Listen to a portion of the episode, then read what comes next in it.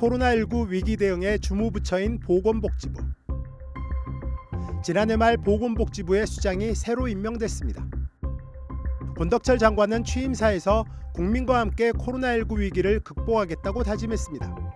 코로나19 대응에 최일선에 있는 보건복지부 장관으로서 저는 여러분과 함께 그리고 국민과 함께 이번 위기 극복에 모든 역량을 집중해 나가겠습니다. 권덕철 장관이 취임한 지난해 12월 24일은 정부의 코로나19 방역 강화 특별 대책이 시행된 첫날입니다. 사회적 거리 두기가 강화되면서 식당에서 5인 이상 단체 입장이 금지됐고 특히 서울과 수도권에서는 사적인 공간인 집안에서조차 직계 가족이 아니면 5인 이상 모일 수 없게 했습니다. 뉴스타파는 정부 부처 홈페이지에 공개된 업무 추진비 사용 내역을 통해 공무원들이 코로나19 방역 수칙을 제대로 지켰는지 검증했습니다.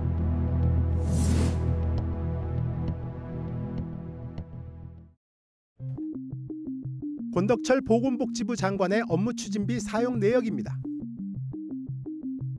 크리스마스 단 하루를 제외하고 취임 첫날부터 연말까지 매일 업무 추진비로 밥을 먹었습니다. 그런데 특이한 것은 식사 인원수가 모두 3명으로 동일하다는 점입니다.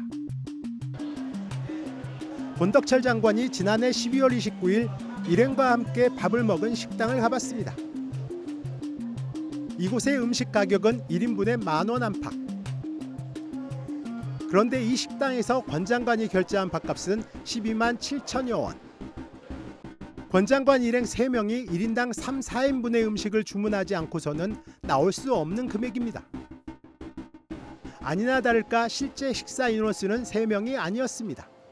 만 원대네. 보시면 예, 제일, 제일 비싼 게 한 12,000원 정도 될 거예요. 예, 네, 그러니까 거기도 이제 그 수행했던 분들하고 그 네. 같이 백업 해주셨던 분들 예. 이제까지 같이 포함해서 계산이 된 거라고 보시면 될 겁니다. 그럼 세 명이 아니고 훨씬 더 많다. 그러니까 회의- 총 그럼 몇 명이 여기서 들어가신 거죠? 여기는 여기는 한 10명 정도 된다고 하더라고요. 보건복지부가 장관의 업무 추진비 사용 인원을 실제보다 축소한 사례는 또 있습니다.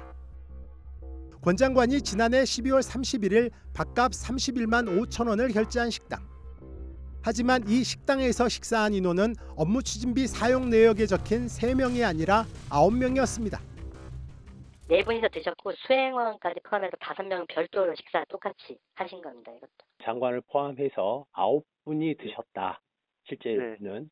예. 예. 근데 여기서 세 명으로만 적은 이유는 뭐죠? 이제 오해 소지가 있으니까 어떤 이렇게 소지가 있다는 거죠?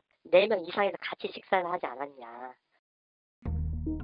다른 테이블에 따로 앉았기 때문에 방역 수칙 위반이 아니라는 보건복지부의 해명입니다.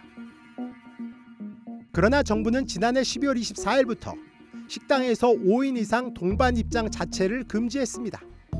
예를 들어 8명이 테이블을 나눠 4인씩 앉아 식사하는 것도 방역 수칙 위반입니다. 이를 어길 경우 식당 주인은 300만 원 이하, 이용자에게는 10만 원 이하의 과태료가 부과됩니다. 실제로 서울시는 3월 말 현재 5인 이상 집합 금지 명령을 어긴 46건을 단속, 이 중 110명에게 과태료를 부과했습니다. 예, 코로나19 방역 지침이 5인 이상 모이는 것을 금지하고 있기 때문에 그것을 의식한 행동으로 보이고요. 그런데 실제 그 이상의 인원이 모여서 식사를 했다라고 하면 아주 심각한 문제일 것 같고요. 방역 지침을 어긴 부분에 대한 응당한 징계 내지는 처벌이 필요하다고 봅니다. 정세균 국무총리는 공직사회가 코로나19 방역 강화에 앞장서겠다고 약속했습니다. 정부를 비롯한 공공부문부터 앞장서겠습니다. 각종 회식 모임 자제, 대면의 최소화, 재택근무 활성화 등 강화된 방역 조치를 다음 주부터 시행하겠습니다. 그러나 총리의 약속은 지켜지지 않았습니다.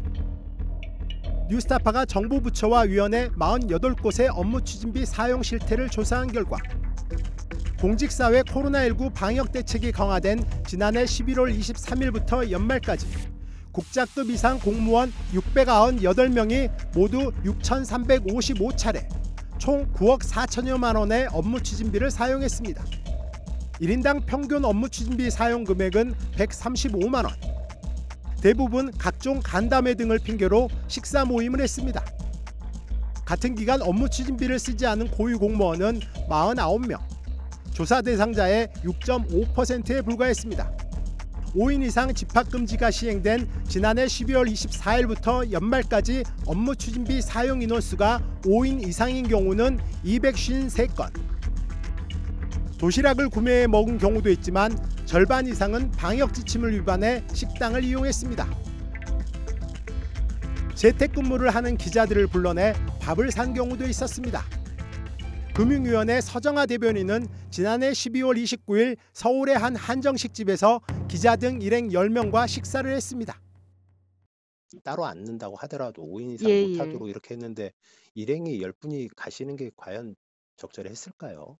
아 그래서 제가 저희가 아예 그 대변인하고 뭐 몇 명, 기자 몇 명, 그 다음에 음. 사무관하고 몇 명 이런 식으로 아예 나눠 가지고 음. 뭐 통째로 음. 이렇게 뭐죠? 이렇게 나눠 가지고 일부러 했었는데요. 연말 또 뭐 기자 간담회를 하는데 이 날, 날짜를 또 막 바꾸자니 또 기자분들도 그때 재택근무여 가지고 네. 나오시기도 힘들고 해서 네.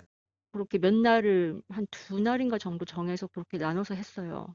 코로나 상황에서 굳이 예. 기자 간담회가 필요했나요? 아이, 저희 1년에 한 번 하는 건데 좀 그 정도는 좀 인사를 또 연말에 좀 드리고 싶어서 기자분들도 네. 오케이 하셨고 네. 예, 그래서 했습니다. 국민들에게는 5인 이상 모이면 과태료를 매기고 정작 자신들은 방역 수칙을 어기는 장관과 공무원들.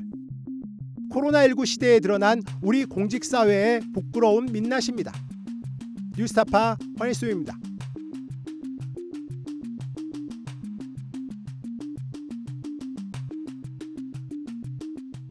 목숨을 걸어서라도 지키려고 하는 것은 국가가 아니야. 난 분명히 소위 애국 이런 것이 아니야. 진실이야.